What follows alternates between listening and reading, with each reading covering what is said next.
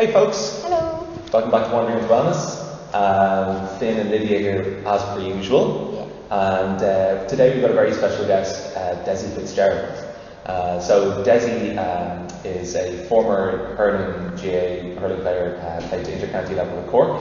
Um, and Desi had um, a major accident, and um, and it's sort of the reason we're here to talk to Desi is because his response to that uh, was not what you'd expect, and he's a he's got a pretty inspiring story. So I guess Desi, maybe take it from the top. You know, I, I, I don't know where you start, but like we. Um, I'd like to, can I on. jump in? Um, I would love to know, actually, before that, to go back, can we look at when you were a child and you were growing up? Was it something that you had always thought for yourself that you were going to be a sports player, that you were going to be into sports? Was that how you'd imagined your life? Yeah, I think so. Yeah, I think I started playing um, when I was eight. We started off with these under eight town leagues here in Charleville, and uh, yeah, just absolutely from that moment of running out to the pitch, just absolutely loved it. Really? Just the camaraderie of it all, the friends we made, and I would have been that bit quieter in school. So when I came out here and I got an, an opportunity to uh, play sport, it was just like just a way to express myself Yeah. in a way. Um, and from that moment on, from eight unt- up until I had the accident, I spent such a huge portion of my life just heavily involved in, uh, in, in hurling in particular. I played rug- rugby and football as well, but it was mainly hurling. Yeah, so That's, I mean, that's the GAA in life, isn't it? I mean, it's Yeah. like because we're, we're one of the very few countries, I think, that has a sport that is played to that high a level, but at an amateur level, it, that your your work, your life, and then your sport life, it just it's so all encompassing, isn't it? Yeah. Like, and, and towns get behind that as well. I mean, you- uh, it, it's such a, it's such a big part of the community kind of aspect, and I mean, we can see there's a big match about to take place today, right? Yeah, for sure. Um, And I mean, there's already people out on the street. There's you can, you can tell something's about to happen. yeah, today, yeah. There's a positive vibe around the place, like so there is. Yeah, Sure. yeah, yeah. And, and when did it get like serious for you sport-wise? Do you remember kind of when you're like, uh, or was it always just a was it a progression thing, or kind of Um, it was a progression thing, I think. It probably when I was, it was the age aged 15, um, I started uh, playing with uh, Cork under 16s. From that moment on, I was like, oh my god, this is actually getting full on now. And you know, you get a lot of pats in the back, and you're known wherever you go Yeah. around the town, or even you know outside of the town here. And so from that moment on, I was like, yeah, do you know what? This is something I'm really, really enjoying. Um, and yeah, getting a, a chance to play with Cork Minors uh, as well. And I went to St Colman's for the last two years in school, which is a school in Fermoy, but mainly a hurling school. Okay. So we went there for two years and we won um, a Harty Cup and an All Ireland there as Wow. well. So yeah, just yeah, so absolutely loved every minute of it, every minute of it. So I did. And in, a- in a way, you mentioned about how your life, you know, can revolve around you know work or school or predominantly with me growing up, sport would have always come first. I remember my parents cancelling a holiday, but when we were, I was only 12 years of age. We were supposed to go to Donegal for a week, and they were like, "Oh no, we'll put it off because we had just an Cork final." So Oh, she was supposed to, so, yeah, yeah, at the age of 12. Um, so yeah, so obviously for my parents, sport was a big thing as well. And I was going to ask, so did it, was your your mum and dad? Did they play, or did they just? My dad did, yeah. My my, my mum my mum only got involved in it after after she saw how much we enjoyed it. Uh, but my dad was always mad into uh, hurling in particular, yeah. And you've got brothers and sisters. You had Yeah, How many, how three many of you were there growing up? Three brothers. Three brothers, yeah, all All boys, boys. yeah, all household. four boys. No, Wow. your poor. So your mum just mum. had to get into yeah, it. Yeah, exactly. She had no choice. There was no dolls, no nothing like that. So uh, she was either going to play along with the sporting or she was, uh, yeah, Yeah, we should just could have been play lonely. along. Yeah, And so did and all your brothers were they into sport too? all of them. Yeah, Really? massively so. So Connor and my brother is involved now today Okay. in the uh, in the county final. Oh, so really? yes, yeah, yeah, yeah. yeah. And did you, uh, did you always play the same position? Did you move around the pitch? Yeah, mainly mainly centre back or full back. Uh, Okay. yeah, that's So defensive mindset. defensive mindset. Okay, good Yeah, yeah, stuff. exactly, yeah. And do that? Do you think is that is that, is that feed? I'm always interested. Does that feed in from your personality? Do you think in terms of because I always play Yeah. defence as well. That's interesting, actually. Never thought about it like that. Yeah, maybe so. Yeah. It's something Um, about like a protective role. Yeah, it's a different good. thing. And I'm the oldest as well within Yeah, okay. uh, within our family. And you know, I think as the oldest, you kind of take on this role uh, of you know being the protector in some regard to your brothers and family. Mm-hmm. Um, and yeah, maybe the same in the, the pitch. I had the same attitude as well. It was like, got to hold this together now in the uh, you know in the back. So yeah.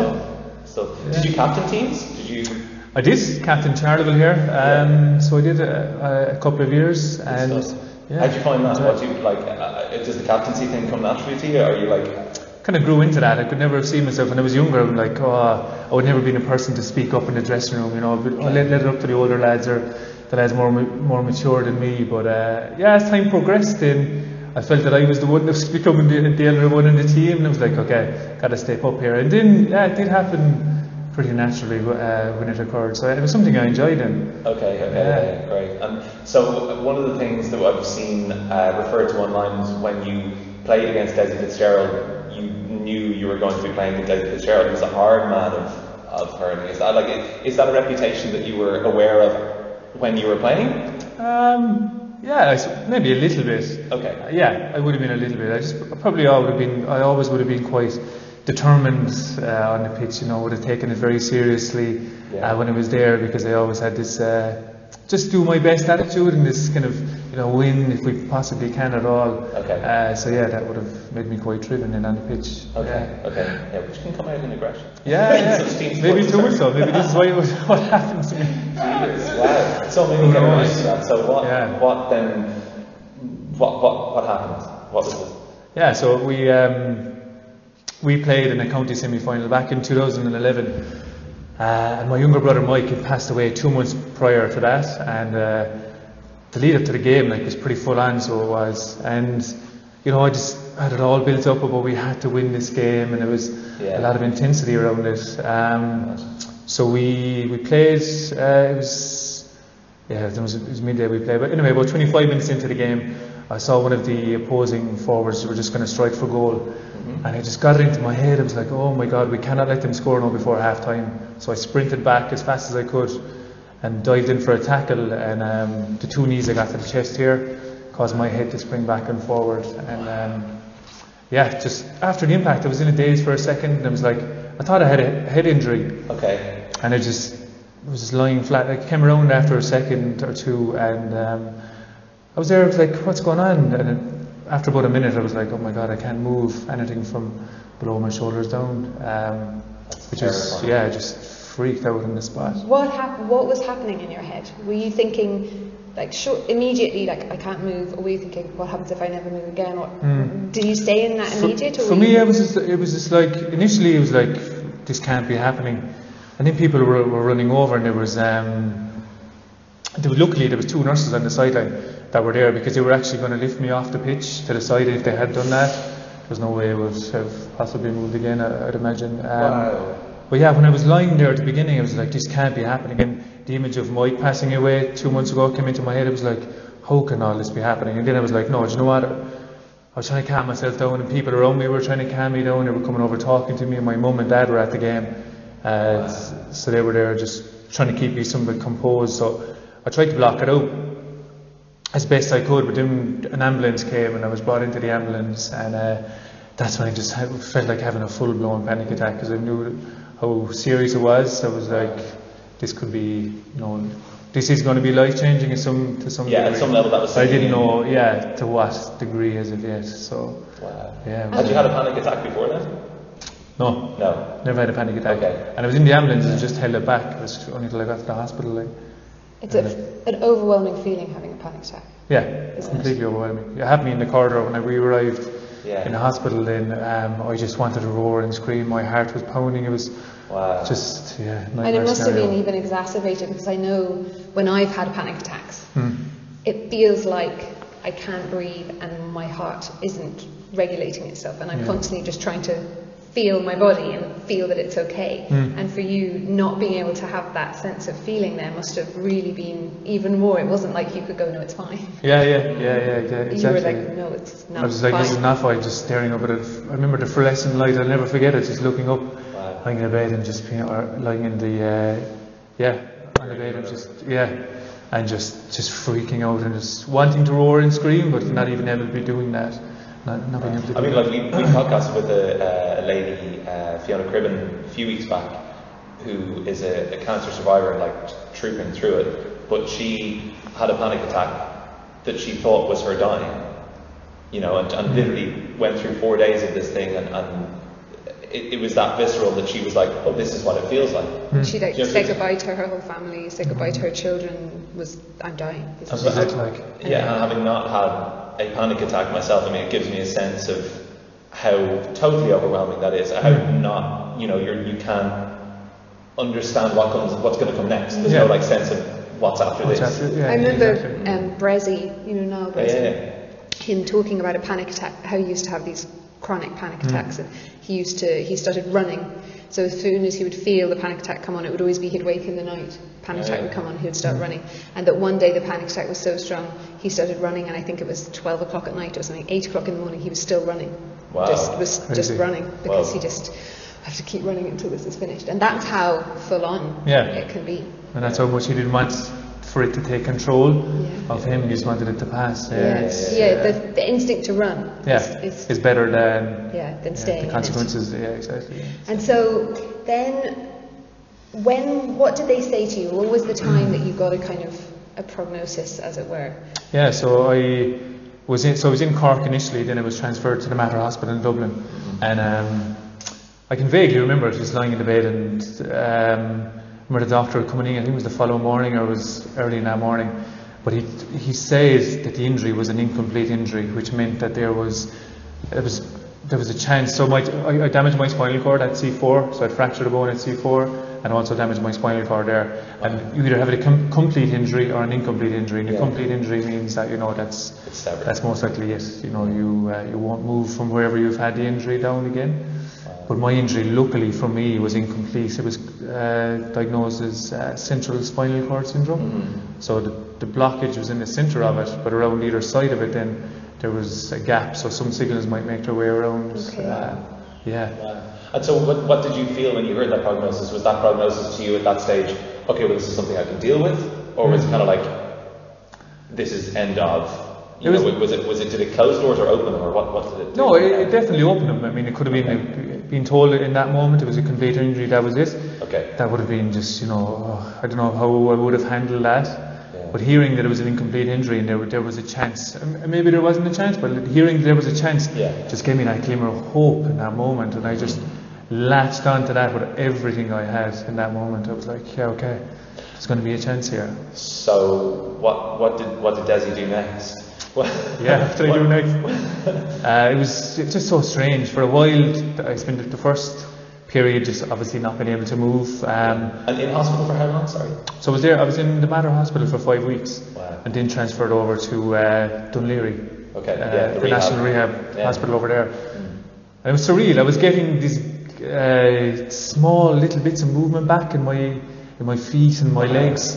And Like very, uh, very randomly, very arbitrarily, or just like when Starting off with my left leg, I remember I, I, my, my foot, and then it kind of progressed up along that leg on a real, real gradual basis. Now it could be, you know, it's a weekly thing. It could be something different that I'd be able to do. Um, and yeah, progressed from my left leg, then it went over to my right leg, started getting twitches and that, and it moved up. And gradually, as the months progressed, then it kind of moved upwards to my uh, upper limbs uh, as well.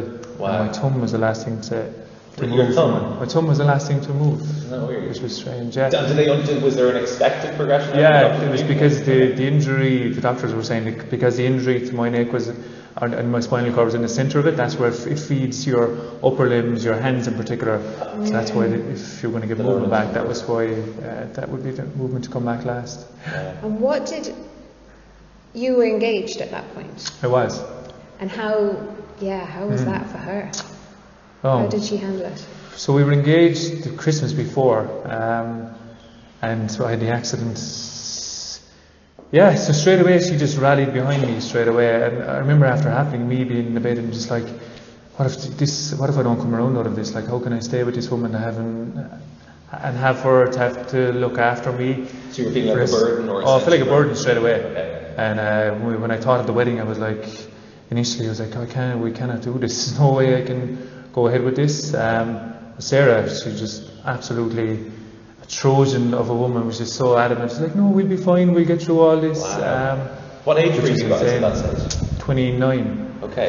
Yeah, so Young Sarah, folk. yeah. That's a big. So that's I a was my mature 29th birthday the day after the accident, and Sarah was 30. Uh, two weeks after that. Wow. So I was in the Mater Hospital and she was having her 30th. And we were, you know, just had planned our wedding in terms of the venue and Okay. everything else. Sarah had done most of that, if I'm very honest. Um, so yeah, like just completely threw us, but she was just an absolute rock afterwards. Um, And was it? Did you learn new things about her and your relationship from that? What like what did it did it teach you things about? Like did you were you opened up to sides of her or sides of yourself that Hmm. you weren't expecting? Um, I always knew Sarah was a really, you know, kind-hearted, compassionate, compassionate woman.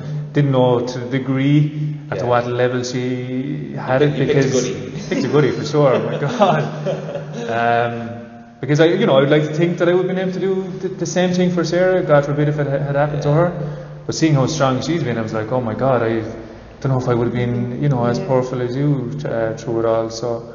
Yeah, so she just stuck my stuck by me because there's been so many high points and so many low points throughout this whole thing. Yeah. Uh, you know, she had to go through a phase of washing my teeth and you know Wow. dress me and Wow, do things we take for granted every Yeah. day. So it was fine we were in hospital when we had to go home having to do a lot of those things. It's things. very, it's a, it's an unusual dynamic. I've, I have, I had a boyfriend once who just got very ill, you know, in, ill in hospital. Um, Mm. He had dengue fever when we were in Thailand, and there's a point in dengue fever where there's three days and they're looking at the virus, and you can either die or not die, and they don't know until you just have to watch the blood count, and it goes one way or the other way. And he was completely, you know, in hospital, he wasn't able to do anything, and drips and everything, and you know, it was for a period of two weeks or something. But it was to say, you know, I had to do everything, completely everything from wash him, take him to the toilet, Yeah. dress him, everything. And even just seeing the shift in how it is in a dynamic in just that two weeks. Yeah. It's a it's a huge thing to Yeah. adjust to, I think. And Because I think you turn from being a partner to somebody to a carer in a way. That's what Sarah turned to. And we spoke about this ourselves. Like she did have to take on that role of almost being my nurse when we- came home. And Yeah. that is a pretty full-on thing for somebody to have to do. I mean, what a And it leaves Complete. you really vulnerable, right? Yeah, like as completely. A, and, as a, and as a as a man who was a sports Yeah. hero, somebody who like who attached to that Mm. idea. How on earth did you cope with that? Like in your head, that must be. I mean, it's tough for anybody, but somebody Mm. Yeah. who's like traditionally been a powerful guy. Yeah. How how did, how did that play with your head? I mean, it must have been. I struggled with it. Really Yeah. struggled with it at the beginning. Um, couldn't get my head around it. Yeah, from being a man that was running around the hurling field to, to this just being completely open and having to rely on everyone do everything for me. I struggled mentally with that. You know, I was just in a period of denial, or just it wasn't denial. It was shock from it all at the beginning, which is probably the best way for it to be. Just Yeah. because it was the, the way of my mind's way of okay, this is it'll let- sink in gradually if I stay in a state of shock, Yeah. um, which is what happened to me. But then, get through it, yeah. yeah, but then it did start to sink in. It was just like through phases of not wanting to get out of bed in the morning, um, just being completely depressed and wanted to shut myself off from the world.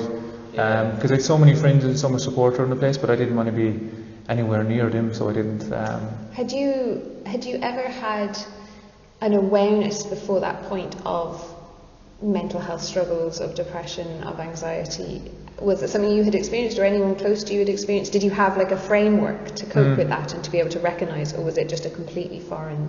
No, it was very foreign to me. So it was. Um, I don't know. Is it? A, it's a, maybe a man thing and, a, and an Irish thing, but I, I of completely kind of. Um, I'd never really got into my whole my feelings in the past. I'd never gone in there. I was like, if I had a feeling of sadness or anxiety, for example, I'd be like, okay, what do I need to do to change this now? Do I need to go for a run? Do I need to go and play sport? Do I need to do whatever, something outside of myself, so I wouldn't have to feel this way? So that I had a co- I had kind of a strategy beforehand, which which worked up until that point.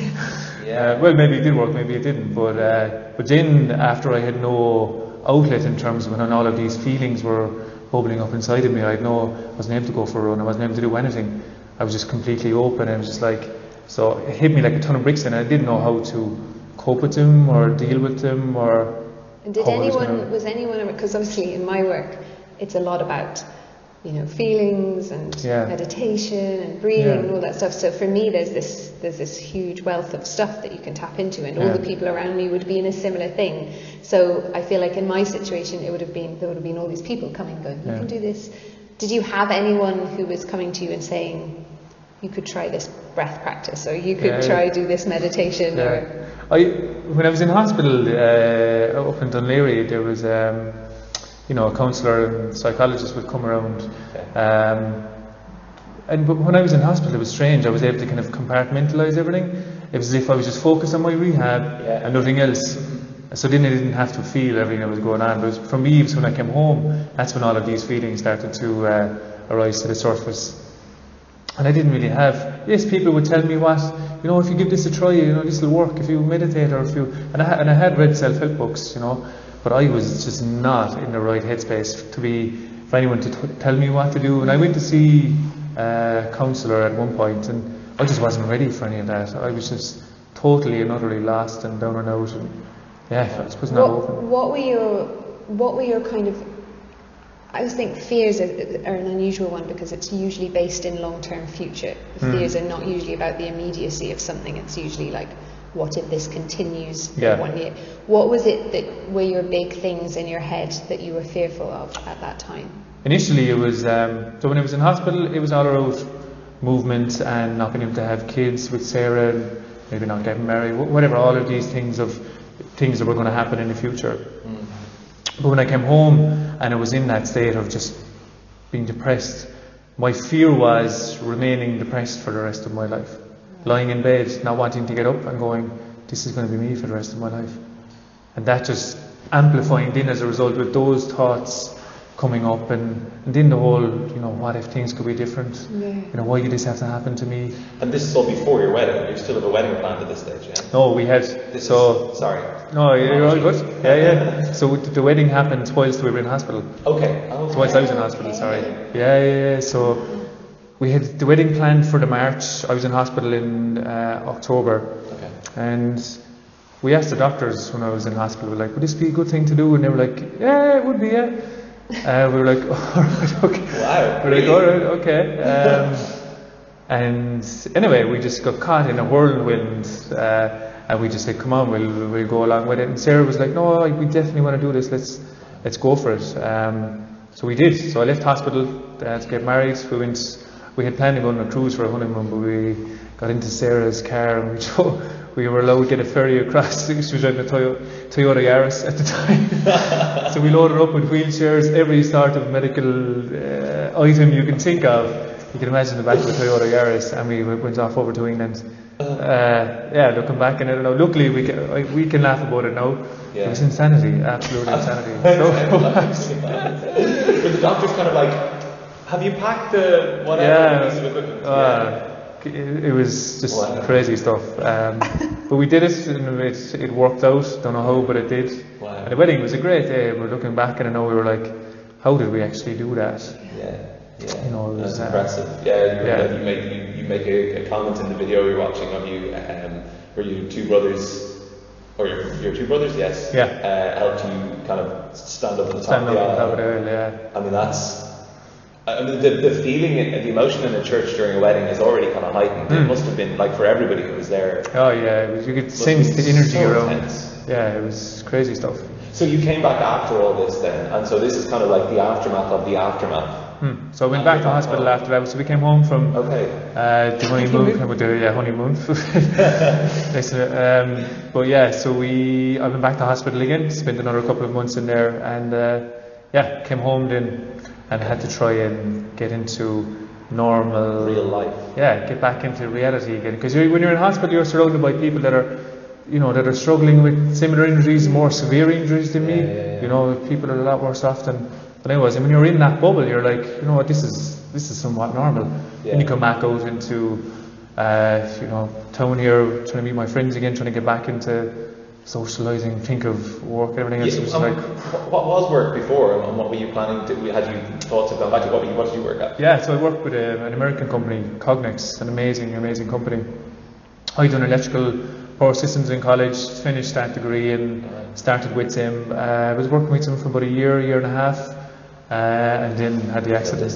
Yeah, yeah, Okay. yeah. Wow. And was there any thought that you'd be able to get back to that? Was there? Was there? A version Yeah, and there still is to, Okay, okay, to a certain degree. Yeah, Oh, yeah, great. yeah, yeah. So um, they like I'm still on their books, so I am. They've just been Absolutely, Wow. yeah, so supportive thr- throughout the whole thing. Wow. Uh, right now, I'm not in a place because if I sit down for too long, I will seize up, and a lot of it was hands. Uh, I've done a computer for a lot of it, and my hand function is seriously uh, Yeah, been we're not, we're not touch typing yet. No, definitely. It's more uh, tongue, more fists, more than. This. There's a new keyboard needs design. yeah, yeah, exactly. Yeah, yeah, yeah. So, um, so yeah, so all going well in the future.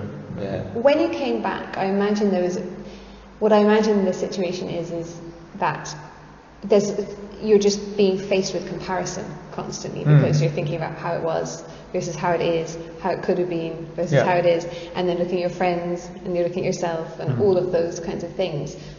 What did you notice in terms of the environment and how it's set up for people who have different levels of abilities physically? Mm-hmm. Was, Was it hard to was it frustrating like was it hard to get in through doors was it hard Yeah. to you know is Well- the is there a good setup or No, there- there- there's not, to be frank about it. It's, I mean, fair enough if you go into the larger areas or cities, but even in cities, I mean, if you're, if you're in a wheelchair, if you want to go for dinner, for example, you know, myself and Sarah, that was our way of escaping at time we'd go for dinner. The planning that had to go into it. Wow. Because so many restaurants, if they didn't have a step going in the door, there would be a step to go to the bathroom. Or, and one place I went to, it was like, it's all sorted. Next thing, the wheelchair fit into the, the bathroom, but the door wouldn't close behind you. Uh, just stuff like that, you know. So it's, I don't think we're designed, or this, you know, Okay. Have you seen environment improvements or have you seen like I have. I've taken. It's something I've taken more notice of now Mm. since the accident. Obviously, even when I'm on crutches, and I, yeah, I see places that are newly built. They, you know, they do uh, cater for you know, wheelchairs, for example.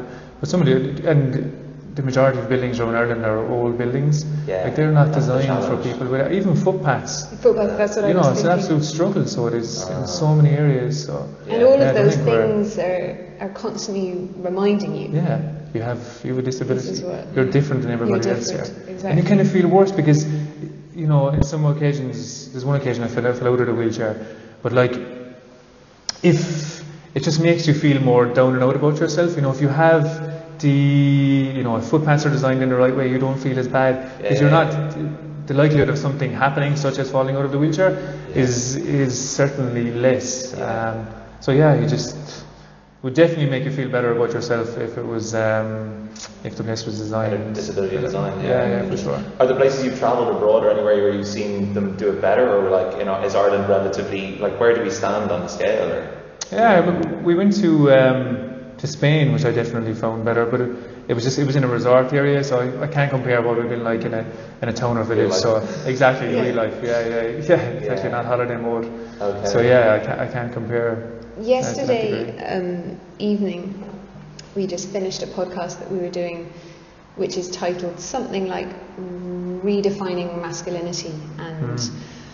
looking at male archetypes, the traditional male archetypes that have been around, and then what is it to be a man kind of now in this environment with all the Mm. stuff that's going on and the Me Too movement that's been happening and all this kind of stuff. And it was making me think of you and thinking about. I spoke to a friend of mine who'd grown up, who's a gay man who'd grown up in the middle of Ireland in a small community, and he was talking about it was so hard for him to live in that community because the, he felt like the men in that community all ascribed to a specific ideal of Yeah. man, and they were all playing sport and they were all physically bigger, and they didn't talk about their emotions, and they were kind of more dismissive and there was all these things that he felt like everyone had to conform to, and if you stuck out in any way, it was just being pointed out. Like Mm. he was being called all the time, "You're a girl," and that was the the slag. It was Yeah. like "You're a girl," and he eventually had to move away from that to find himself. And when he came back recently to that, years years later, he's now living back at home.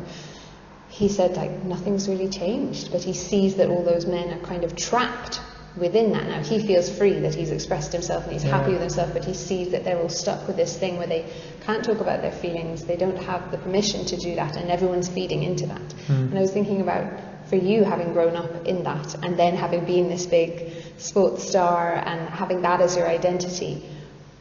How was that to have to redefine that thing Yeah. in your head of what is it to be a man? Yeah, that was and that was that was a huge, huge struggle for me Mm. because my definition of a man beforehand, you know, you, do you conform to those you're surrounded by, and you know, beforehand it would have been like a man doesn't express himself, he's not open, he doesn't show any vulnerability, he doesn't get into, doesn't need to get into meditation or start talking about his mental health because he can do something that will, uh, you know, separate himself from that to a certain degree and keep himself busy.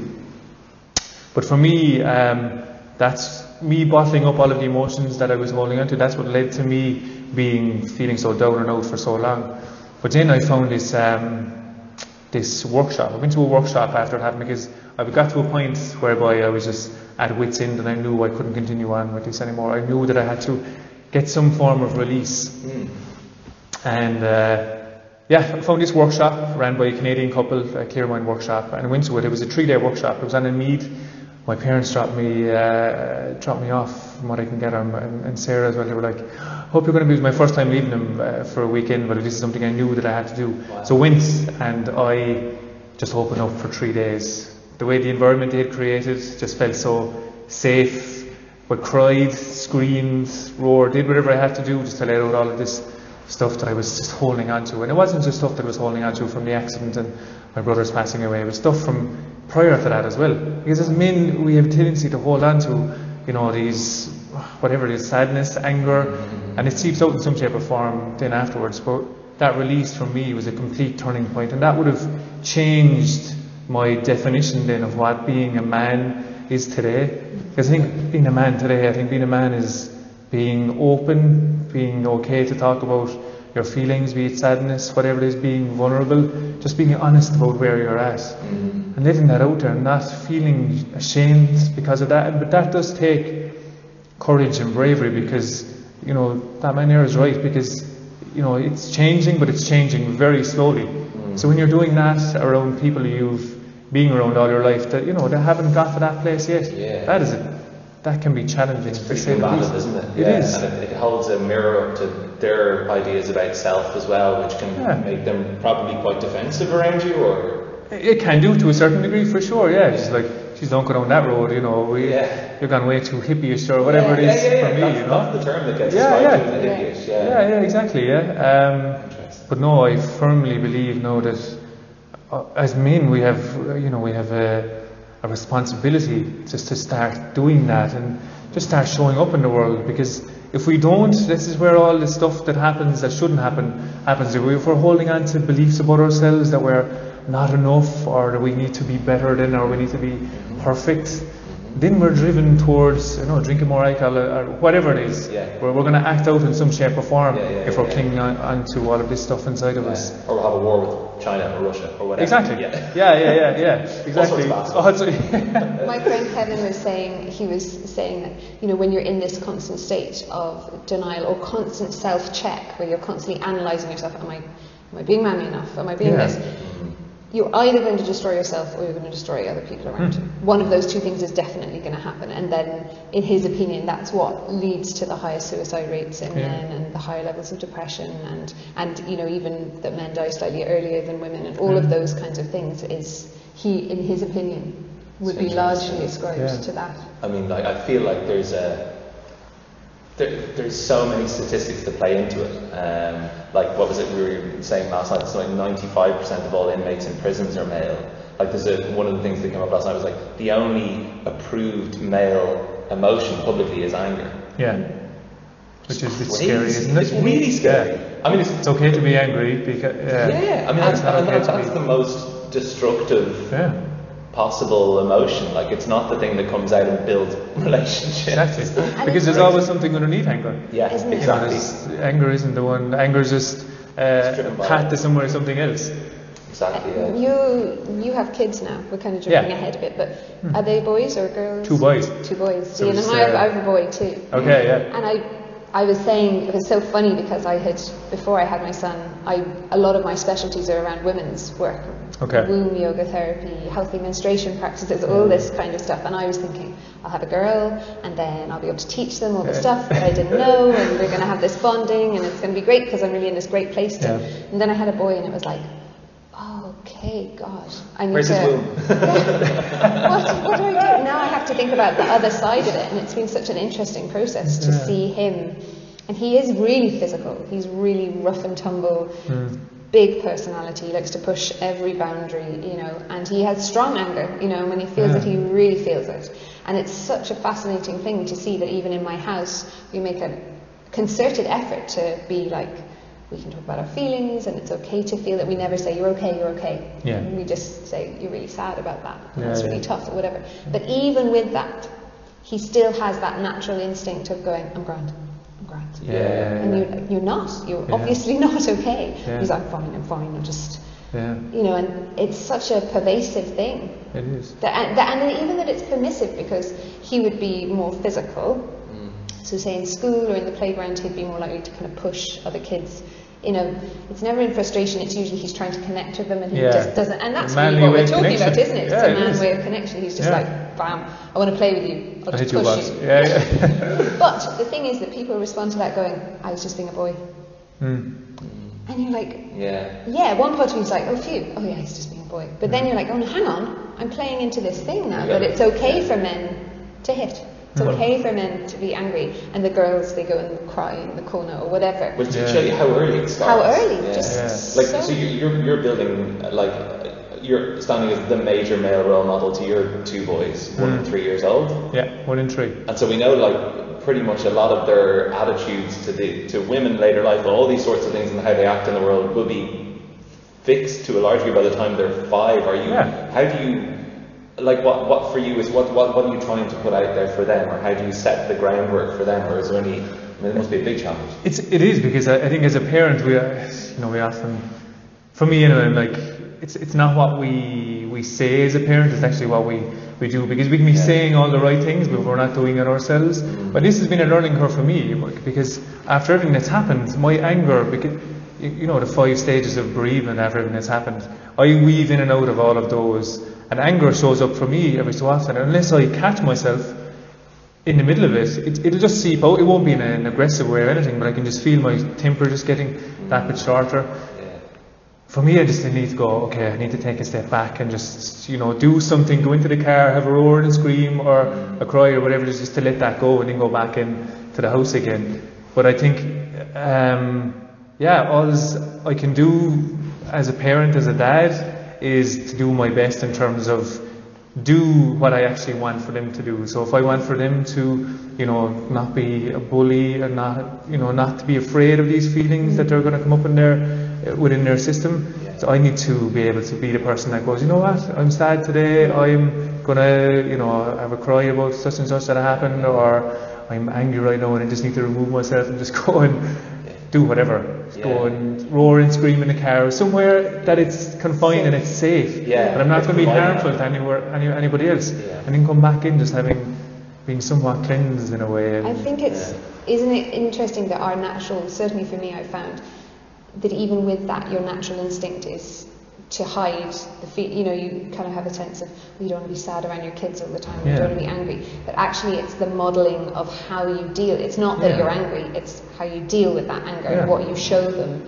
how you deal with that anger that like we're all going to be angry exactly. not that I'm never angry. It's a natural, It's emo- it's a there. human emotion. Exactly, and then show them, okay, but when I'm angry, this is what I do, Yeah. or when. I'm sad, this is what I do, and that's where it starts, doesn't it? Yeah. That's the that's all we can do. I mean, who knows how that's going to turn out? Exactly. Why my son's four, I know. no idea what's going to happen, but It's a big gamble. But it's yeah, we're, and we're constantly going to be learning. This is, I mean, I struggle with this. I'm like, oh my god, I shouldn't be like this around my kids.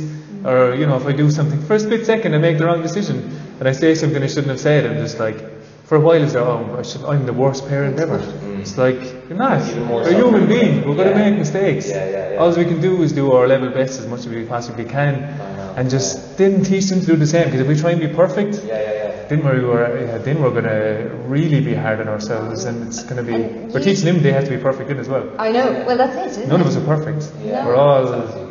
How, how do you physically manage them? Like physically, are you like? these two boys are going to be a handful. Yeah. Physically, what's how are you managing? That? I mean that's been a, such a challenge. Like Sarah has had to do so much more as a mother Yeah. that she should have had. If I, you know, if I didn't have the accident, I would have been very hands-on. Yeah. Um, it is at the beginning. It's extremely hard because with the baby, I had to have them. I had to have them lifted into my arms. I could feed them a bottle, um, so I could, but I couldn't do any more than that for fear of obviously dropping them. My God. So there had to be someone with me at all times. Um, as time has progressed, physically I've progressed slowly as well, which has been great. So I can be on my own with them now, um, which is massive. Yeah. When I lift them up, it's a struggle to lift them up, and if I have to move them, There's- but I can do it. Yeah, yeah, exactly. This is what I'm going to rehab for. Um, But no, I, I manage now. But it, things like that require hand functions, such as uh, changing nappies, no, that can be done quite quickly. It could take me half an hour to change a nappy on a good day. Yeah. Um, even have to lift them up on the table. stopwatch, yeah. Exactly, yeah. Uh, and lo and behold, they would definitely pee uh, in, Yeah. in the Yeah, bath yeah, as well. Yeah, yeah. So it's just things that require a lot of hand function I struggle with. Um, yeah.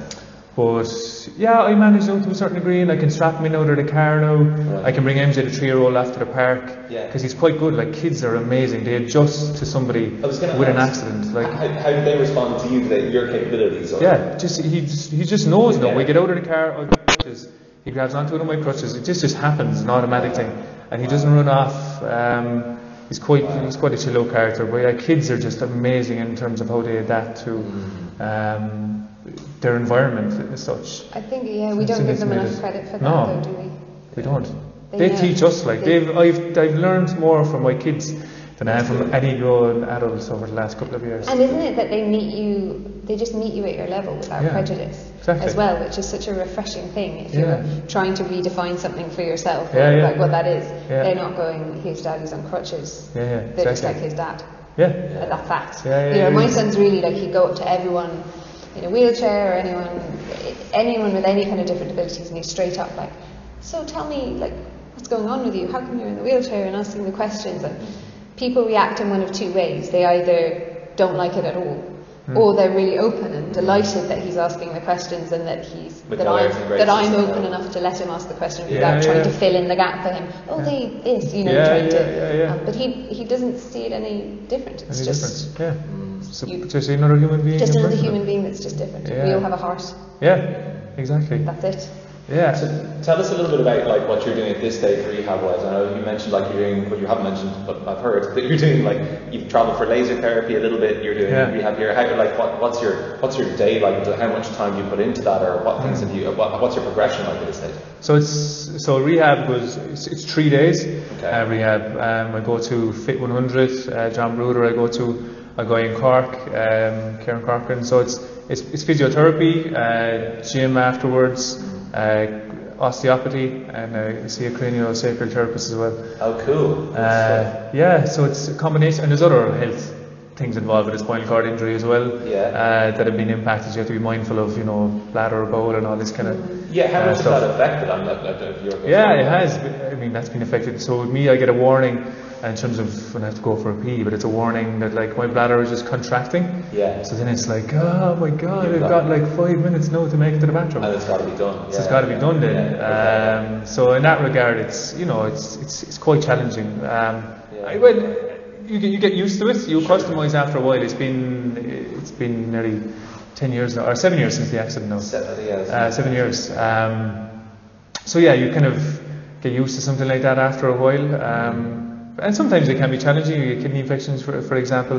But it's just something you need to be mindful of. So with me, I just need to be mindful of all aspects of my health, my diet, my mental and emotional well-being, my physical well-being. So in terms of rehab, Yeah. I travel three days a week and I go to the gym. Then stretching is a big part of it as well. Mhm. And I go to the gym uh, two days a week, uh, two or three days a week. I just have to be mindful of doing as much as I possibly can Yeah. because if I stay still for too long, I just get all I seize up and I get all spasmy and Okay, yeah. And so um, where do you, do you seize up? Just straight down your back, or is it everywhere? Is it everywhere. And it's the hands we go first, and then we kind of want to revert back into being into the fetal position again. Interesting, And my okay. my fingers close. actively open? Yeah, just open up and keep my hands open. Okay. Um, and then, yeah, so if I sit down for an hour, for example, I would just stand up and I would stretch, get on the floor, stretch my back, and Yeah, yeah, then yeah. go for a walk. Um, so, yeah, it's just about being mindful of it all the time because I know if I don't, the following day I just feel lethargic and Really not notice worse. big difference. Yeah, I would do, yeah. And I get cold as well quite, quite easy because my circulation is, isn't as good. Yeah, yeah, yeah. Um, Okay. so, yeah. And so what's the, the laser therapy then? Maybe the lesser known of things. Yeah, so I went to France. Um, I went numerous on numerous numerous occasions, and it was, it was insane. This guy used to put lasers on different parts of my body, primarily the feet, just to fire up the signals from my brain down to my uh, feet again. And it was really, really intense. I'd go for a week or two weeks. The weeks went for two weeks. I just wouldn't be able to move after coming really? home. Just being so exhausted from it. Just wow. completely so stimulating your central Stimulating everything. So, um, so yeah. So I, I, used to get that done. I've got it. Oh, God knows how many times I've got it done now. But then I was due to travel there. Um, it was about a year and a half ago, maybe. Mm.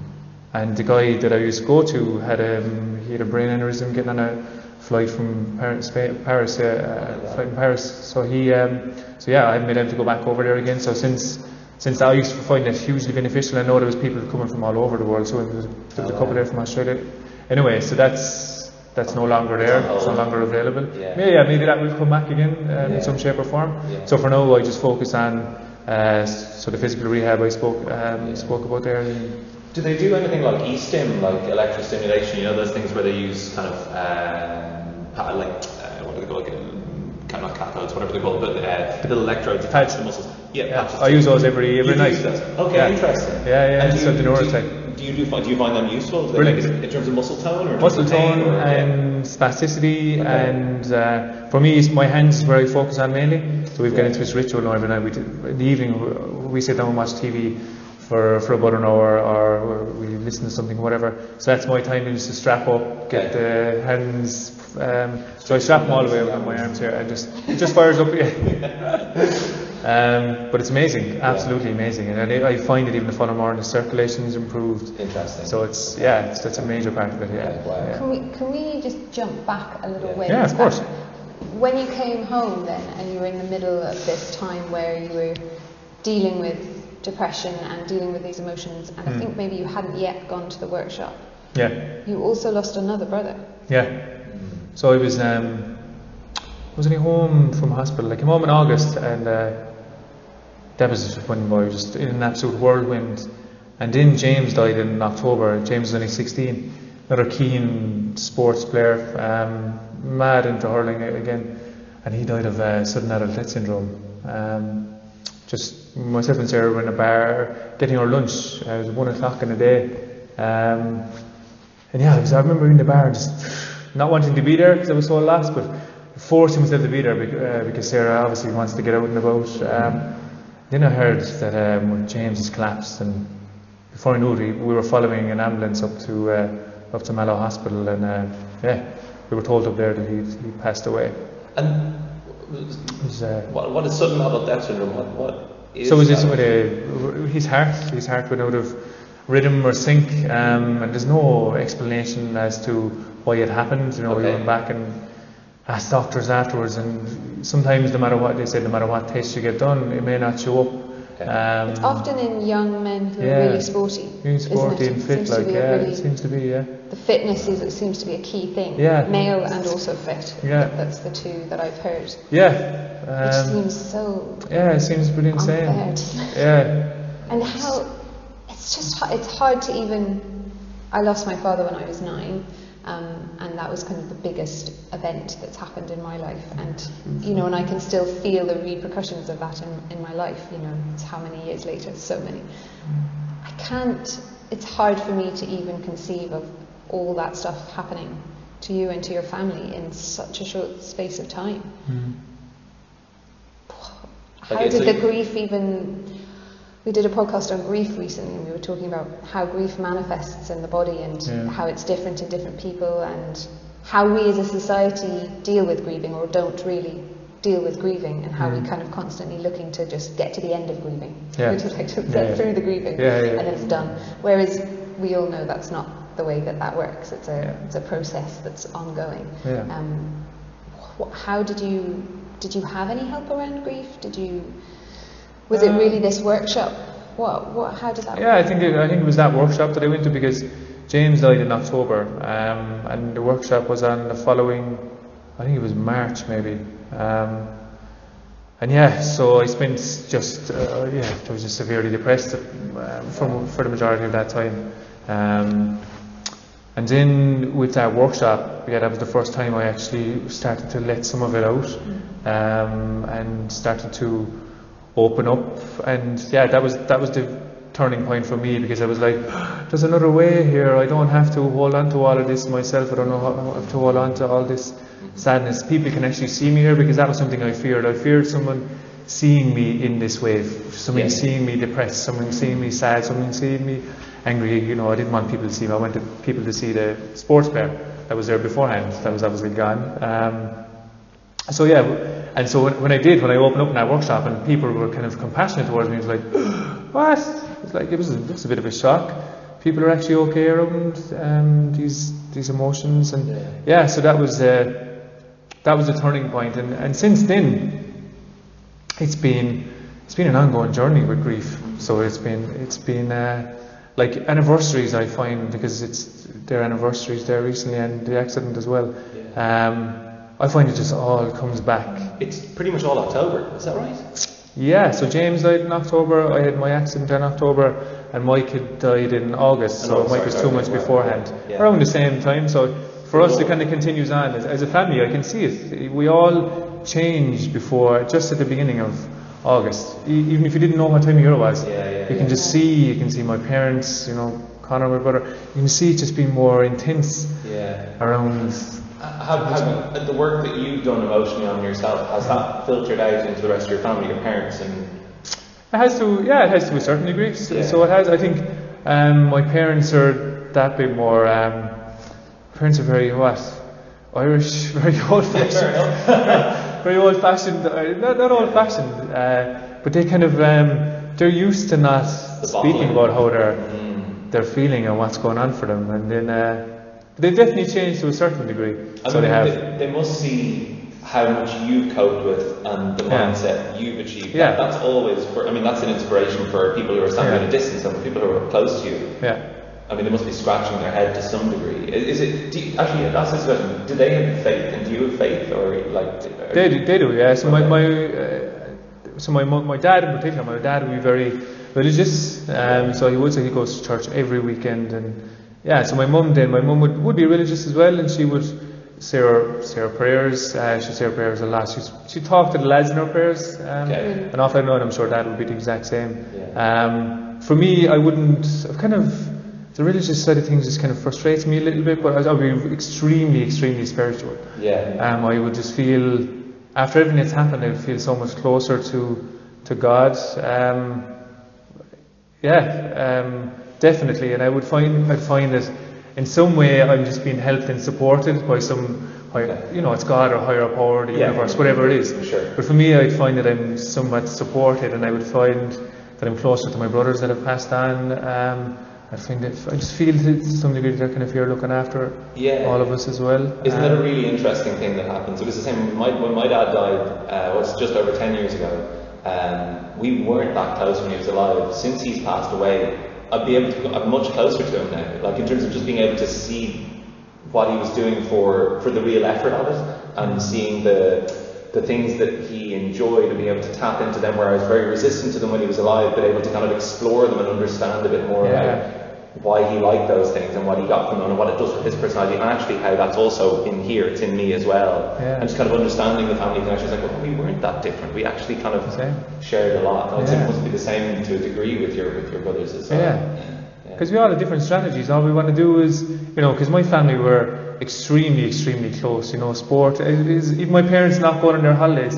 And when I was the age of 12, you know, they were like, oh no, we'll postpone it, we'll go at a different time. Just goes to show how loving and caring they actually are. Um, but yeah, you're right. Everyone has different ways of of being um, in the world, and there's always reasons as to why.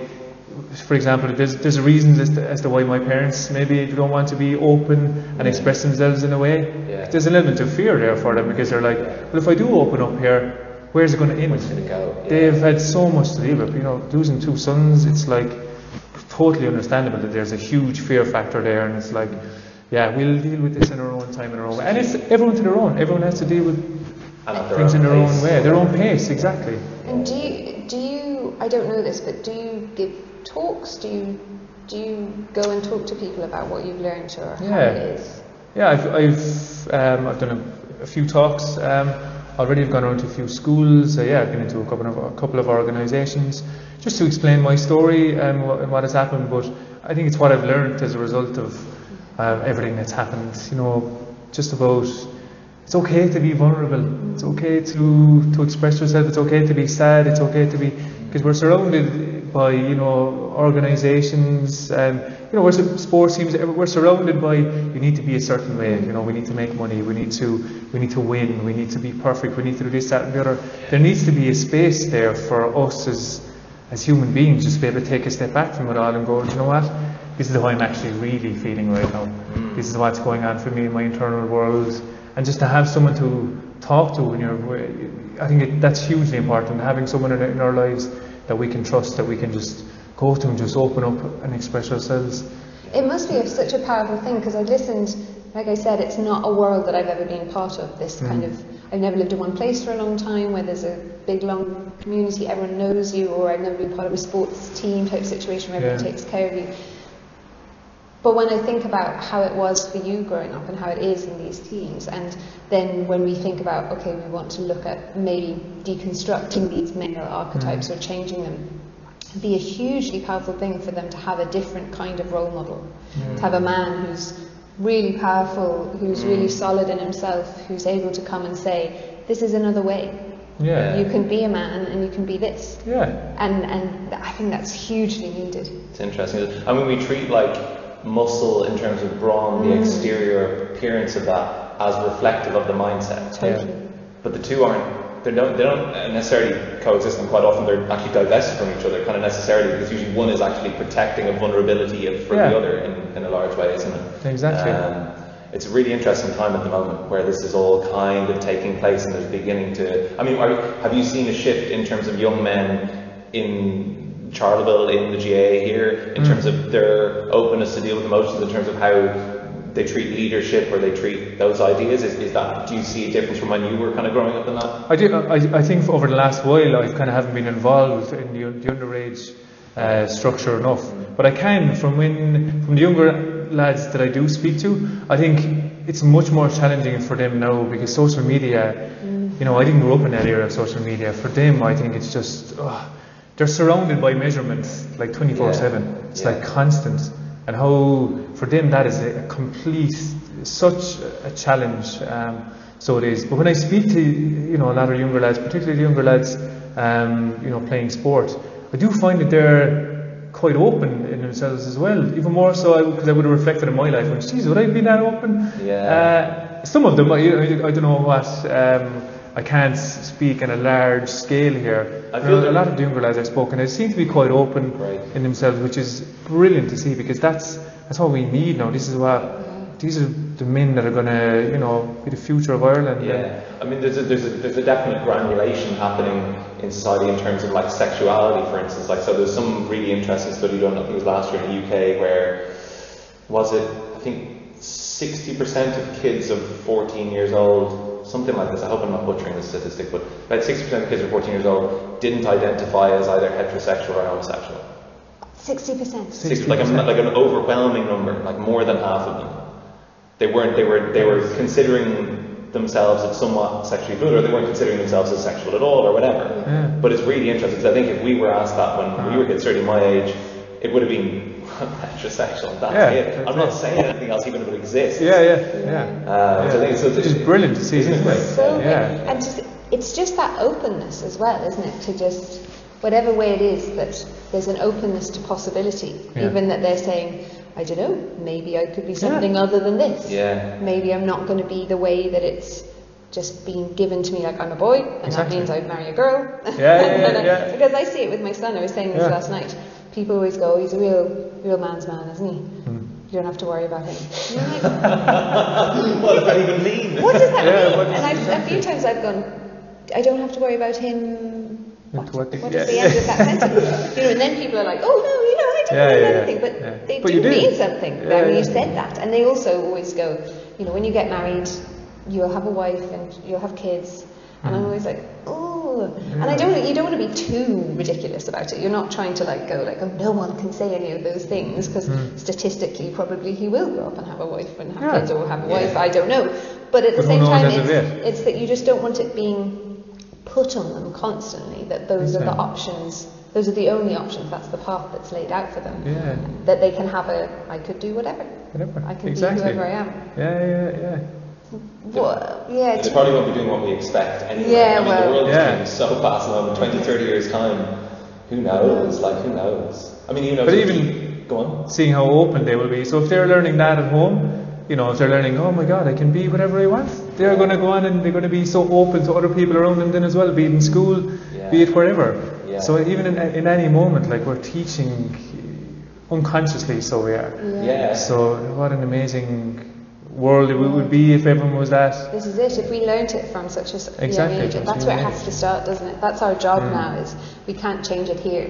We can Yeah. change it inside ourselves, and then we can model it to the next generation. Exactly. What What does it look like for you going ahead? What if you look at your life now, compared to when you think back? That Oh, first question man. that I asked you, on what was your life going to look like when you were a kid? What What is it for Desi Yeah. in the future?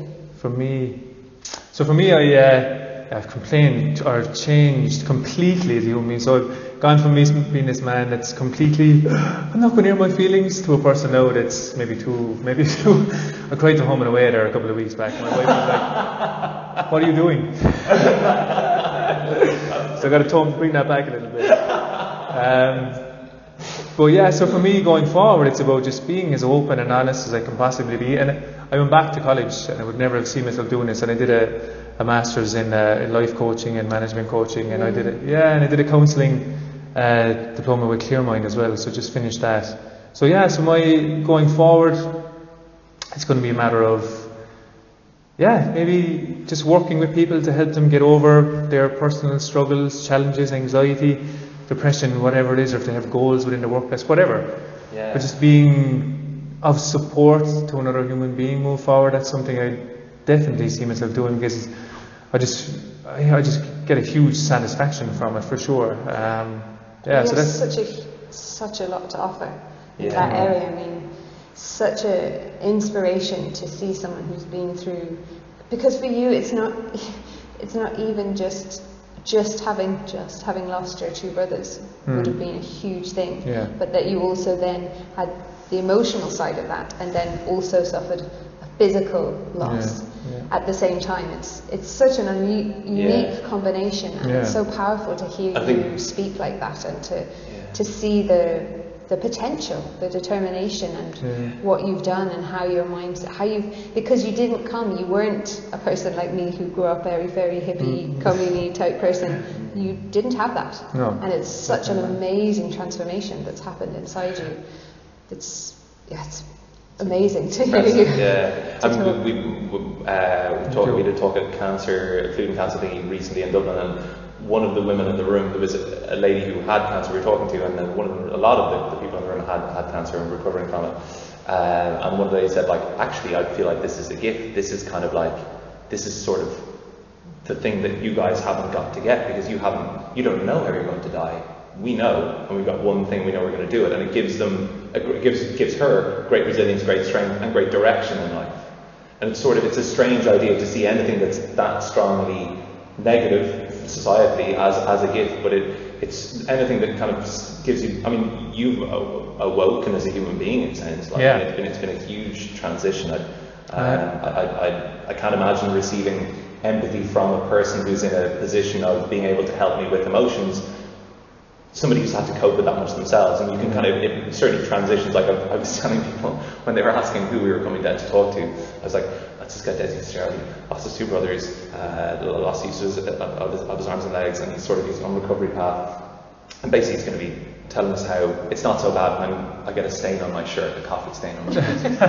You know? And it, it just that contextualizes for the rest of us what um, you know what what life you know throws at you. Doesn't it's your response to it is, is Yeah. really what what makes the man, isn't it? Yeah. Yeah. And I think uh, someone would, uh, if someone recently asked me, you know, what, what if there's any good, uh, did any good come of all of from all of that has happened? And that was something that was, you know, have resonated with me, given what you've said there. In that I would, looking back at my life now, I would have hated to continue on the same path, just doing the same thing day in day out, without having having any, any real sense of purpose. And that, you know, I'll go to work, I'll play sport, I'll um, I'll come home and do the same thing the following day. To me, looking back on it, I am glad because now I feel like I've more meaning and more sense of purpose because of the spiritual side of things, because I find myself being more open uh, in every degree. Um, so yeah, definitely find that I've more more of a sense of purpose, and I think I'm more aware of what I truly value in life. Yeah. It's made me really focus on what I do value in life, uh, and it, everything that's happened has changed, uh, Jim. But yeah, there's I don't know. I kind of I think there's a reason for everything happening in life. Yeah. It can be good or bad, but it can kind of guide us down a direction. For me, I'm glad it's guiding me. It's guiding me down a direction I've gone down for sure. Yeah, kind of feel grateful for it in that in that regard. Love to I'd love for to not have been so severe, obviously. but little just a little, yeah, yeah. Jesus, but uh, yeah. no, no, it is. It's good to laugh at it. It needs to be laughed at at times. Um, but yeah, I would much prefer to have reached it with just a slight little flicker rather than a kick in the. Yeah, kicks. yeah, yeah, exactly. Yeah. Um, but yeah, just gotta just gotta go with the flow with it, with it all now and trust that, trust that it's happened for a reason. Yeah. I think no matter what we do, it has to, And use it. and use it. Yeah, exactly. Yeah, not not dwell on it. Uh, Like I'm more powerful. I, I can't really express enough how, how, how powerful it is to, to hear. It's, it's a big Oh. deal. Very to Thank be you very here much. as well, to be in, in the locker room here at Yeah. Charlotte GAA Fitch, that's it's special, Yeah, even for me, it's especially I haven't been here in, in quite a while. really. Yeah, so it, it is for sure. Yeah, it brings back so many memories. Um, it would have, I think one of my proudest moments ever would have been uh, my brothers, me and uh, my three brothers would have sat around around here. It was probably only a couple of months before I had the accident, but we were all on the same team. Really? Tagdo, I was like, fuck, geez, the four of us are here. Tagdo, we were going, we were going training uh, the same evening. It was like, yeah, it was a huge deal. So we were inside in this dressing room. So I haven't been back here that often. So it's Wow. uh, yeah, so it's nice to be here doing Wow. the interview with you guys today as well. Well, it's a privilege to be here with you. Yeah. Really. Thank you real so much. Tell you. Very welcome. So when people want to find out more about Desi Fitzgerald, uh, DesiFitzgerald.com. Yeah, I'm just changing my website, so it's going to be a life coaching, mind health coaching, performance coaching website. Yeah, Great. yeah. Well, yeah so have a look. you go with And will that. that still be under DesiFitzgerald.com? It's going to be de- desifitzgerald.com. Yeah. And are you on social media? Yeah, uh, ge- getting into it. I struggle with the social media side of things, Yeah. but definitely, yeah. So there's going to be a, a Desi Fitzgerald's uh, coaching uh, Facebook page and going to go onto Twitter and all that. So yeah, Instagram. soon Instagram for sure. Yeah, it's going to have to happen. Yeah, yeah, yeah, definitely. Yeah. Okay, we'll Yeah. point people towards all that obviously. That's Ah, great. brilliant. Stuff, definitely. Yeah. Thanks so much. Thank you very the much. chat. So lovely to have a chat with both of you. Cool. Okay. Brilliant. well, Okay. Thank you guys for watching. Thank you. And uh, Bye. please remember to uh, like and subscribe, and post your comments below, and anything that you have to, to ask Desi or, um, or, or sort of say about this chat. And uh, yeah, we'll uh, look forward to talking to you again soon. Cheers. Bye. Bye.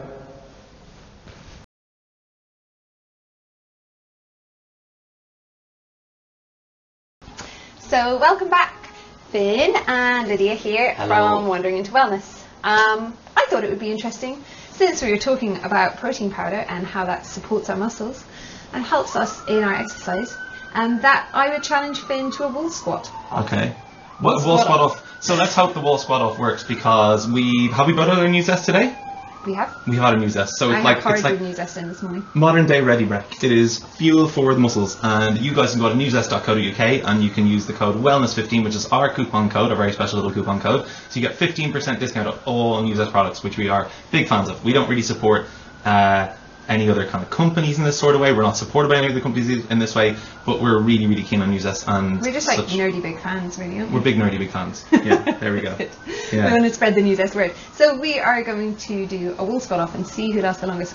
I feel like I'm at a disadvantage because I've already took two classes today and just done a big, massive Vince had Exercise workout this cycle morning workout. at like I know it They was did a like workout like seven million hours ago. But and anyway, cycled twice today. it's a today. fair contest. It's a fair contest. Let's go. So if I fail, I'm like doubly failing. This hurts. Yeah. Okay, so okay. we're gonna so set the clock backs here. against the wall. Well, I mean, everyone will just see who fails. Really, won't? Excuse my language. backs, Oh, backs flip. against the wall. Slide Okay. down. So your bum needs to be parallel to your knees. There we okay, go. there we go. So Finn, Yeah. whilst we're in this wall squat, Oh, I God. think I would challenge you to finding some interesting things to say about the letters of Nuzest. So tell us some facts about Nuzest, beginning with N. N is for N is for hmm. N is for not the protein you'd imagined. Whey protein is the obvious one, but uh, this one is a European golden pea. U. U is for ugly, Not us. We are all we're based on the beauty of uh, of vegan protein. And ugly is is animal uh, agriculture that's intensive and intensive rearing. And this is not an ugly product. This is is a product really that is like right? clean inside and out. Uh, Z. Z's an evil one, eh? Uh, Z is for mm, all the zeal you can muster out of a day. Nuzest has got like a squillion health ambassadors, top tennis players, top rugby players. Oh, Finn's slipping. Um, uh, he's got, they've got like all the New Zealand rugby team on it, like Ma'a Nonu and all these sorts of amazing guys. And that is because it makes you perform. It's not because they're paid by it. They literally don't get paid anything by Nuzest. No, that's super cool, isn't it? Hmm. E. E is for goddamn ethics. Ethics, ethics in a company. So um, when Nuzest approached Dr. Robert Verkerk of the Alliance for Natural Health uh, three years ago to produce a, a, a, a multivitamin, he said no because you'll make me compromise on my ethics, you make me compromise on my standards.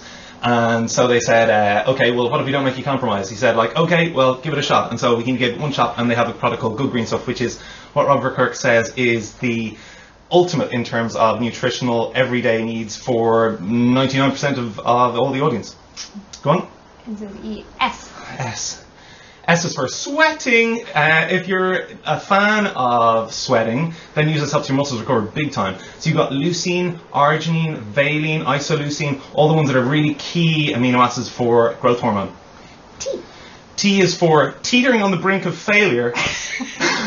But yet, luckily, we took our news lesson, so we're just about. We're just gonna make it through. Yay! Yay, we Let's see. it. oh, like we haven't we haven't failed yet. No. How much longer do you reckon you've got? I'm kind of. I'm reaching. We're shaking. I'm reaching shaking as well. I'm Yeah. like, where is it hurting most? Uh, quads. Yeah, but where in the quads? The front of them, uh, the middle of them. Yeah, did it. Oh, burning more than shaking though. So bad. Um, so we probably finished. Okay, one of us so has to fail. Remember our, our code. Holy Oh. moly. Remember our code. Wellness 15. Wellness 15. Use on- that UK. Go. Best of luck. Ah! I win. Yay!